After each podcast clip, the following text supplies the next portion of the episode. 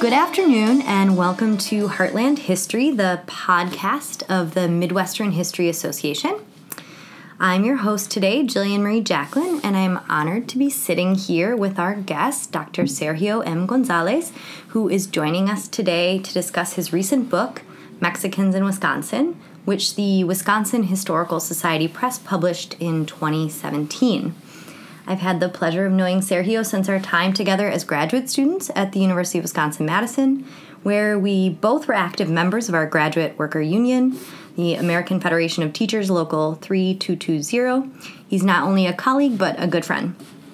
Sergio is an assistant professor of Latinx Studies with the Departments of History and of Languages, Literatures, and Cultures at Marquette University in Milwaukee, Wisconsin where he teaches Introduction to Latinx Studies, a course in citizenship and belonging in America, and another one on Latinx social movements.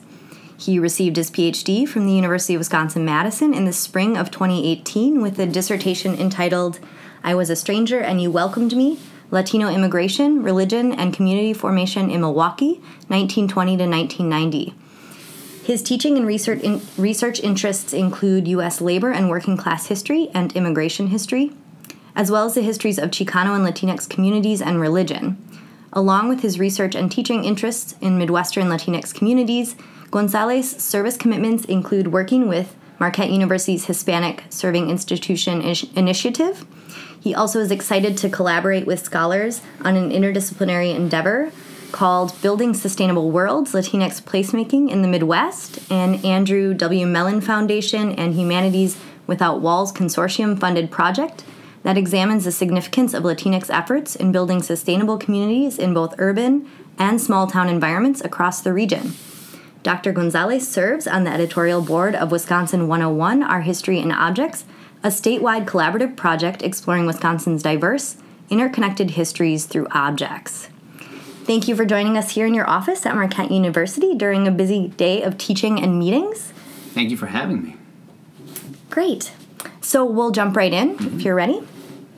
Well, as you know, and I am keenly aware because I have never done it, writing a book while a graduate student is a major endeavor. What brought you to this research and write this book while also working on a dissertation and pursuing your PhD?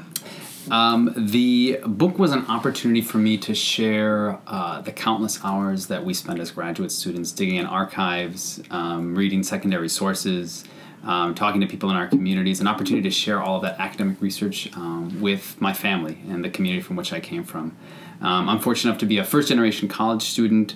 Um, my parents are both immigrants from Mexico, um, and they have certainly uh, given a lot for me to be where I am, they and the community from uh, that I call home. And so um, every day that I spend uh, working on these very academic uh, works, uh, delving into theology um, and social movement building and sometimes abstract ideas, um, I'm reminded about um, where I come from and the importance of sharing all of that labor um, with my family and with my friends. And so, this uh, public history project was an opportunity to take that academic history and turn it into popular history. Um, I'm really proud of the opportunity to take you know a 500 page dissertation and kind of distill some of its most important pieces into a, an accessible book um, for for my parents and for my family.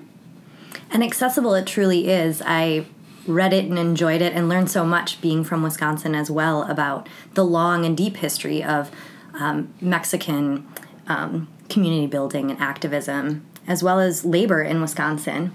Um, so you must have seen a gap in scholarship as well, even though this is a public history, not an academic one per se. Um, I was wondering if you could discuss what your argument is, if you have one in the book, and what your major historiographical contributions are. Yeah, I think there are there are several gaps in history, both within that academic setting um, that we call home, but also within the larger conversation of public history. Um, in public history, my intent was uh, to place Mexican immigration, Mexican community formation in Wisconsin squarely within the state's history. Um, within our state, uh, when I was growing up taking fourth grade Wisconsin history, um, I don't ever recall talking about Mexican immigration to the state, but we surely did spend a lot of time talking about Germans and Poles and uh, and Scandinavians, and so um, I know fully well from my own family's history that um, the ideas of migration and the concepts of, of labor and movement to this state were as integral to us as it was to those other European descent communities. And so I wanted to make sure that this wasn't simply a, a project of planting a flag and saying we were here, um, but to say that we are an integral part of it and that you cannot understand Wisconsin history without understanding Mexican immigration. Um, so in, in that way, it's a, it's, a, it's a broad argument that I'm trying to make in the book, um, but it's one that I think is worthwhile not just for uh, academic historians, but for Wisconsinites um, near and far who call this state their home. As part of a larger project, um, I infused some of the elements of my dissertation, which is an emphasis on religion and community formation and understanding religious sites as places for um, not only community formation but also social movement building. And so I talk about the fact that um, uh, the labor the migrant labor movement that's born in the 60s in uh, places like Wautoma and Green Bay here in Wisconsin uh, also have a home within uh, Catholic churches uh, where people came together to organize, or the 1980 sanctuary movement, um, which is born out of collaboration between white, black, Jewish, and Mexican um, co-religionists. And so to understand that there are different places where people build community and different places where they build movements. Fantastic. Um, I must say that although not surprised, I was deeply impressed by the level of thorough research that you did uh, for the narrative that you created um, in Mexicans in Wisconsin. You do an exceptional job of discussing, again, the long history of Latinx immigration to the Midwest, not just people of Mexican descent, but also the broader Latino population in Wisconsin. Um, and you connect these local phenomena to broader national developments. Um, I'm curious, how do you see this work contributing to our knowledge of the history of the Midwest more broadly, mm-hmm. especially regarding Latinx? Um, I greatly appreciate uh, what we could call a revival in regional studies, um, specifically in the Midwest. I think if for those of us who study Western history, we kind of take it for granted that this part of our work that we do to understand regionality as a central component, uh, as a central vector for understanding um, community formation. But uh, in the Midwest, we've kind of seen this renewed over the last few years. Um, when it when it first came uh, to fruition, I was a little bit uh, shocked to see that there were community of colors missing within those conversations. Uh, not just Latinos, but African Americans, uh, Asian migration, Arab migration, um, different communities that have likewise um, come to this region in search of something uh, have been forced to this region because of something. And so um, I think it's important for us to broaden our understanding of who we consider a part of the Midwest and who we consider, consider Midwesterners. Part of my work um, academically, um, but also within the community as a, as a scholar activist, is to um, define senses of belonging and to uh, understand that who gets to claim belonging um, and how that belonging is defined um, is historically contingent, um, and that it's been um, enunciated and um, contested across the entire uh, last century of, of both Mexican settlement and settlement of other communities of color here in the Midwest. So you do see your project as specifically Midwestern in scope, um, in some sense of the word, and that this Midwestern regionalism is important for understanding broader national trends. Could you speak to that a little bit? Yeah, I think for for Latino scholars, you know, there's a growing cohort of Latino scholars who study the Midwest. I'm fortunate to be a part of, uh, as you mentioned at the beginning of our time together here, the this Humanities Without Walls consortium of scholars across the country who focus their research on Latino, Latinx, Midwestern communities. Um, and part of our work is to understand why? Why are Latinos coming here when we know that the largest Latino populations are often thought to be in California, uh, in the Southwest, or in places like New York or Miami? But in fact, the second largest um, Latino population lives in Chicago right? So it's important for us to understand that in terms of demographics, but to place that within a larger historical context. And the story that we tell about Latino migration to the Midwest is different from the story we tell um, in the borderlands region or uh, on the East Coast or in places like Florida. Um, some of the motivations are the same. So, of course, a concentration on labor, um, on the economics of labor and the economics of labor recruitment. Um, we can find parallels across the region. Um, but oftentimes, the history of European migration, European immigration to the Midwest can also serve as a parallel in a way that it would not work in places like Los Angeles or San Antonio. Um, and understanding questions of uh, assimilation or a lack of assimilation, um, interaction with social institutions and government institutions um, can sometimes be a particular story to a place like Milwaukee than uh, that you would see in a place like like Texas. It's very interesting because having grown up in the Fox River Valley, Wisconsin, which is um, a region of the state that uh, plays pretty significant role in uh, the story you tell in Mexicans in Wisconsin, um, I certainly uh, was aware of some people of Latino and ethnic Mexican descent um, in our community. I had friends um, that identified as such, but it seemed to be a rather small minority of the population in a city like Appleton, which is where I grew up. Um, but I got a sense from Mexicans in Wisconsin that actually, um, although um, maybe not a majority percentage of the population, that actually um, Latinos had um, been present in the state a lot longer um, than people have some people have thought about, um, and that maybe due to the way that labor economies are structured in the state, I don't know if this is broadly saying something about the Midwest or Wisconsin specifically, that it maybe has something to do about labor patterns um, that uh, there has been this sort of overshadowing of Latino history. Mm-hmm. Yeah, I think that's. I think there's definitely something to that. You know, when we talk about um, Latino migration. Uh, to the Midwest, it often is that word migration, but we don't think of the term immigration or settlement, right? So, um, oftentimes the history or our focus on Latino settlements in the Midwest is, is that um, idea of following the migrant stream, coming up uh, for seasonal labor, uh, following the crops as they come through. And in some ways, that um, if we focus merely on that story, we would think that perhaps um, communities are transient, that um, they don't form solid bonds and they don't stick around in those in those areas. Um, but we know that the first uh, Latino settler or arrival here in Wisconsin and arrived in the 1880s, and he was a classically trained musician. And he was recruited here because of his skill set as a violinist. His name was Rafael Valles. He settled here in Milwaukee, um, and he settled here and stayed here for the rest of his life. We can look at places like Cassville, Wisconsin. Um, we can uh, where in the 1910s Mexican workers worked on the rail line, um, and they settled there for a period of time um, and actually integrated themselves into the community.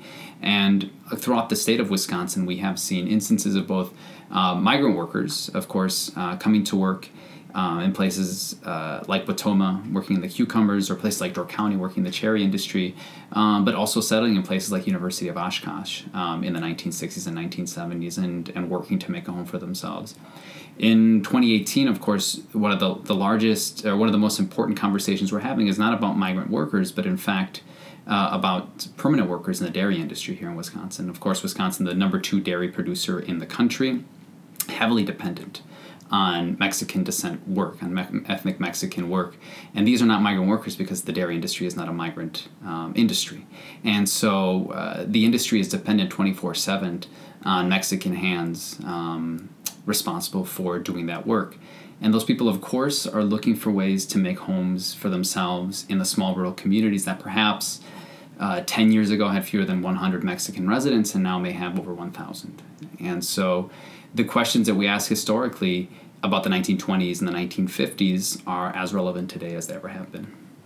It's actually so interesting that you bring the dairy industry up because just last weekend I was at um, a family reunion uh, located on a still in operation dairy farm that um, has been around since 1852 and has relied on migrant or seemingly migrant mm-hmm. labor uh, since its inception.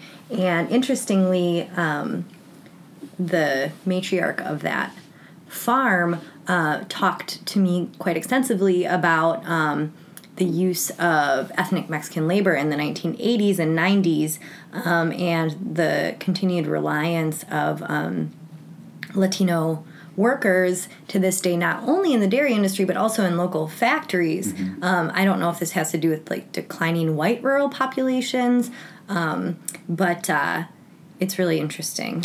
Yeah, no, I think there, there's so many factors. Part of it is the declining white uh, rural population. Um, there's a, a, general outmigration in the state of Wisconsin and a general uh, lowering of demographic growth in the white community and uh, the white population. Um, we see a consolidation of some of these uh, smaller family farms uh, over the last 30, 40 years, as many of them have consolidated into either um, industrial uh, dairy industries, or as um, individual families struggle to keep their um, their farms uh, afloat. Right, and as you mentioned, some of these farms can trace back their lineage to the 19th century, um, and they are. Uh, looking to transform their labor system um, in line with the circumstances in which they're living. And so that means that instead of um, looking to merely family labor to do some of this dairy work, as may have been the case in the early uh, 20th century, um, they have to turn to Mexican workers. Um, the question I think we have to ask ourselves then is in what ways are Mexican workers accepted into those communities, and what are the living and working conditions that those Mexican workers are navigating as they as they come to those spaces? As a historian, I'm interested in asking, you know, are those situations different from the ones that uh, beet workers faced in the 1930s when they arrived uh, in central Wisconsin? Um, are they similar to the ones in the 1960s that cucumber workers protested against and formed labor unions around, um, or have uh, these dairy owners and these employers learned lessons from those time periods? Um, it's an open question. Definitely, and I think that you're hinting at my next question here, which is um, the large time frame that you cover in Mexicans in Wisconsin. And I'm curious if you would be willing to discuss the challenges and importance of studies like this one. Mm-hmm.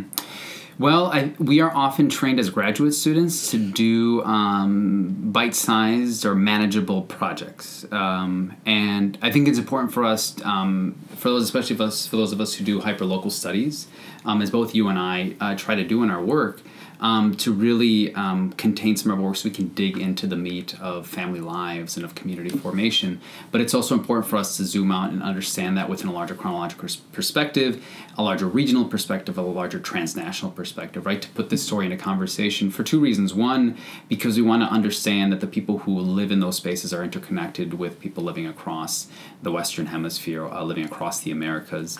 Um, but it's also important for then our colleagues who don't study what we study to understand that it's important uh, for them to understand these communities and to get to know them. Um, writing a 100 year history is difficult. I had I had to lose a third of this book. My the press asked me to, to chop a third off so that it would fit within the, the page limits that they usually have for this this series, People of Wisconsin series, um, which is painful because those are that's 30 percent of a book that contains the histories of people who made Wisconsin their home, um, which means that it's my responsibility then to find ways to integrate those those stories, those memories, um, those contestations in different ways into the book. And I try to do that in different ways. Sometimes it's not in the written text, but it's in the community presentations that I do. And so if I'm giving a community presentation in Green Bay or Racine or Waukesha or Madison, I try to style those conversations to be attentive to the local as much as it is to the state, the national, and the transnational. So your work is very public in that sense, and um, it also, I would imagine, connects to your teaching in some way. Could you say? It has to. That? It has yeah. to. Um, we we can't be scholars if we don't think about our scholarship as a form of education. Um, and so I think it's very difficult to disentangle our work that we do in the classroom um, from the work that we do on the page to the work that we do within the community. And so those those three central components of the professoriate, the the the teaching, the research, and the service all have to be intertwined. Um, I'm fortunate enough to be at a university that values um, to values the research that I do, but also heavily invites me to bring that research into the classroom. And so every one of my lesson plans, whether it's um, in my freshman introduction uh, freshman class, a class built around questions of citizenship and belonging in the United States, or if it's in my Latinx uh, intro to Latinx studies course, um, always comes back to a local perspective. Often it's Wisconsin because that's where I call home, and that's where many of my students call home. Um, but the local can also be other small case studies, and so I want my students to understand that these bigger questions that we're asking: who gets to belong in this country? Who is an American? Um, how do we define citizenship? What is Latinidad? Um, all of these can be understood through the individual and through the personal. Fantastic. Um, your students are very privileged to have you. I'm sure that they really enjoy your courses, and I'm really happy to hear that a place Marquette like Marquette um, encourages you to bring your scholarship into the classroom rather than just sort of focusing on um, sort of blase normal history classes or normative ha- history classes. Um, well, you've hinted at this quite a bit, but um, I'm curious about whether or not your work has a political component to it, um, and uh, if you see it in any way, shape, or form connected to the contemporary political climate in the Midwest, um, as well as the broader United States. Um, and also, is there an activist component uh, to the scholarship that you produce? Mm-hmm. And if so, how do you reconcile that um, in the way that you inform others about your book? I think the, the driving political component of my work and of my research is educative, and in that I am trying to expand the scope of how we understand some of these foundational questions about U.S. history, about Latino history, um, about questions of belonging, and, and in that way, I think it's it's perfectly fine to say that um, it is political to try to broaden who we um, define as belonging in these spaces, um, whether it is in the city of Milwaukee, the state of Wisconsin, or the United States.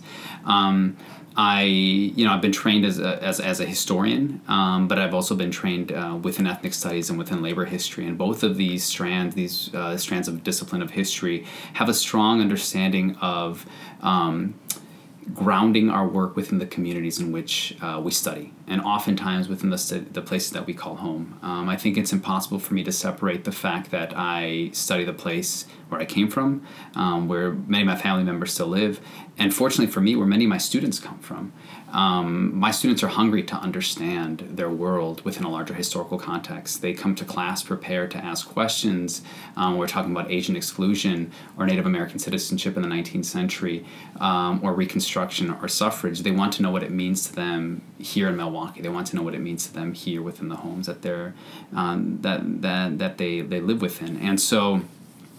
Uh, I, am sure that there are plenty of historians who are uncomfortable doing that type of work and I would never uh, assume that everyone should do it. Um, but I'm fortunate enough to have that research kind of built into what I do, um, and so I bring that into the classroom outside of the classroom and outside of the university, I have been uh, proud to serve in a number of capacities of service to, to my community. Um, you know, both of us were active uh, in the Teaching Assistants Association, the American Federation of Teachers 3220, our, our labor union. We're both labor historians. I'd like to think that we both bring um, our research into our work. Um, it's impossible to separate those two. Um, over the last two years, as our nation has grappled even more deeply with questions of immigration and of belonging, I have found it to be my obligation to um, include my voice in those conversations. And so in Madison, over the last year, I served as an organizer for the Dane Sanctuary Movement, uh, the Dane Sanctuary Coalition, um, working with religious congregations to delve into the discernment process of whether or not these faith communities would become physical sanctuaries for uh, our undocumented sisters and brothers. Um, and I can bring in the research that I've done on the sanctuary movement here in Wisconsin and across the country as a reference point to understand that social movements for uh, immigrant justice uh, did not begin in 2018 um, and that there are lessons to be learned from past struggles. Well, I don't have any more questions on that regard because I think that you just about covered all of it. Um, though, again, you're you're getting to this next question I had, and I didn't have it on the set of questions that I sent you. So we'll see how you feel about answering it. Um, but you do uh, your your reading your acknowledgments was um, very moving for me, um, and I imagine uh, emotional to write. Um, how do you see yourself as able to talk about the stories that you write about with your family members? What type of reaction do you get? Because I know for some people who mm-hmm. write um, about like deeply personal subjects like this, um, there often is sort of a disconnect or an inability to discuss these topics. Mm-hmm. Um, I think we all have to come to conversations on why we study what we study at our own pace. Mm-hmm. Um, I'll tell you that when I was in graduate school, um, there were plenty of times where I had professors ask me, why I studied what I studied, which is a generally good question to ask a graduate student. But then I had professors who also, asked me if it was appropriate for me to study the community from which I came from. And, uh, you know, we can have this conversation. I'm not sure if you've ever had those uh, same interactions with members of the professoriate, but to me it seemed counterintuitive um, to not study something that I was passionate about.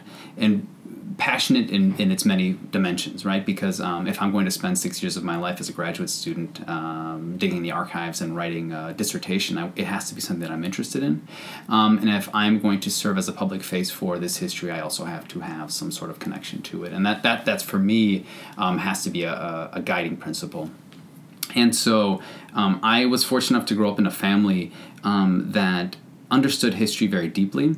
We didn't speak about it like historians do. Um, but we're a family of immigrants, um, and uh, my parents and my grandparents made many decisions that perhaps they didn't understand were uh, part of larger transnational conversations, but they certainly were.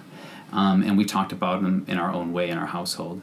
Um, I was fortunate enough to grow up in a household that uh, valued labor rights and immigrant justice rights, um, and that had me in the street at a young age, marching and picketing uh, for those for those causes. And so it was impossible for me to separate the lived experience of uh, these movements and this idea of community formation from the history, which is something that I lived and that my family lived. And so um, I think there are there are plenty of graduate students who who uh, enter into graduate school and, and, don't know why they want to study what they want to study, and that's part of the process that we have to come to um, to work that out individually and and hopefully feel comfortable enough to share that with others. Thank you. Well, and lastly, I was wondering if you would be willing to tell us about your current work. Mm-hmm. Um, if you'd say a bit about your most recent project. Um, and why historians of the Midwest should be keeping their eyes peeled for your future publications. Yeah, so I am uh, fresh out of my doctorate and I am still limping away from the defense table and trying to uh, figure out what comes next. Um, here at Marquette, as I'm in my first professor as an, uh, my first semester as an assistant professor, my obligation is to get my teaching in order because my primary obligation is to my students. And so um, once I have my feet under me, which I think I'm getting there um, now with my students, I'll start to transition mm-hmm. to or take that dissertation and, and, turn it into a manuscript and, and hopefully share it with a larger community. Um, my dissertation, as I mentioned, looks at um, religious sites and places uh, of faith as locations for community formation and social movements. And so my project starts in the 1920s with the arrival of the first large group of Mexican industrial workers here to Milwaukee. Um, and, you know, I start this story looking at the development of a mission chapel, a Catholic mission chapel, um, as the only place in the city where Mexicans felt comfortable in interacting with, with white Milwaukeeans. It was this idea of a shared faith that brought them together, a shared Catholicism. Um, and that site became a central location for community formation, but also for leadership and political participation.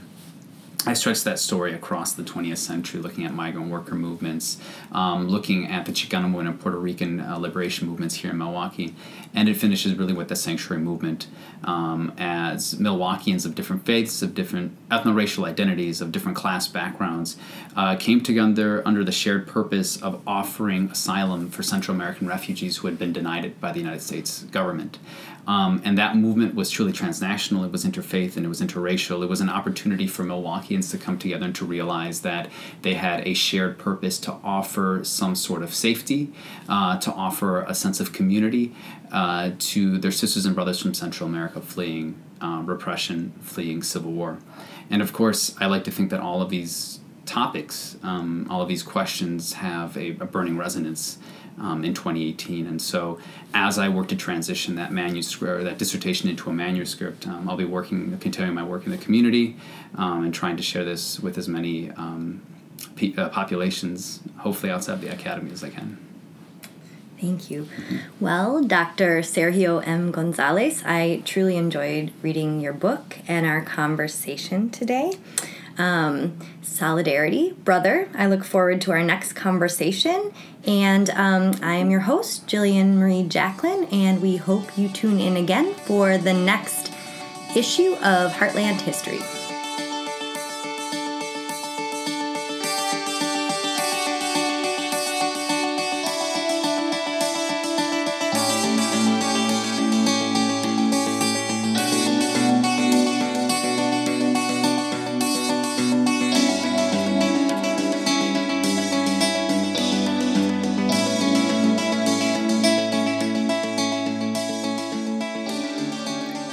Thank you again for tuning in to Heartland History.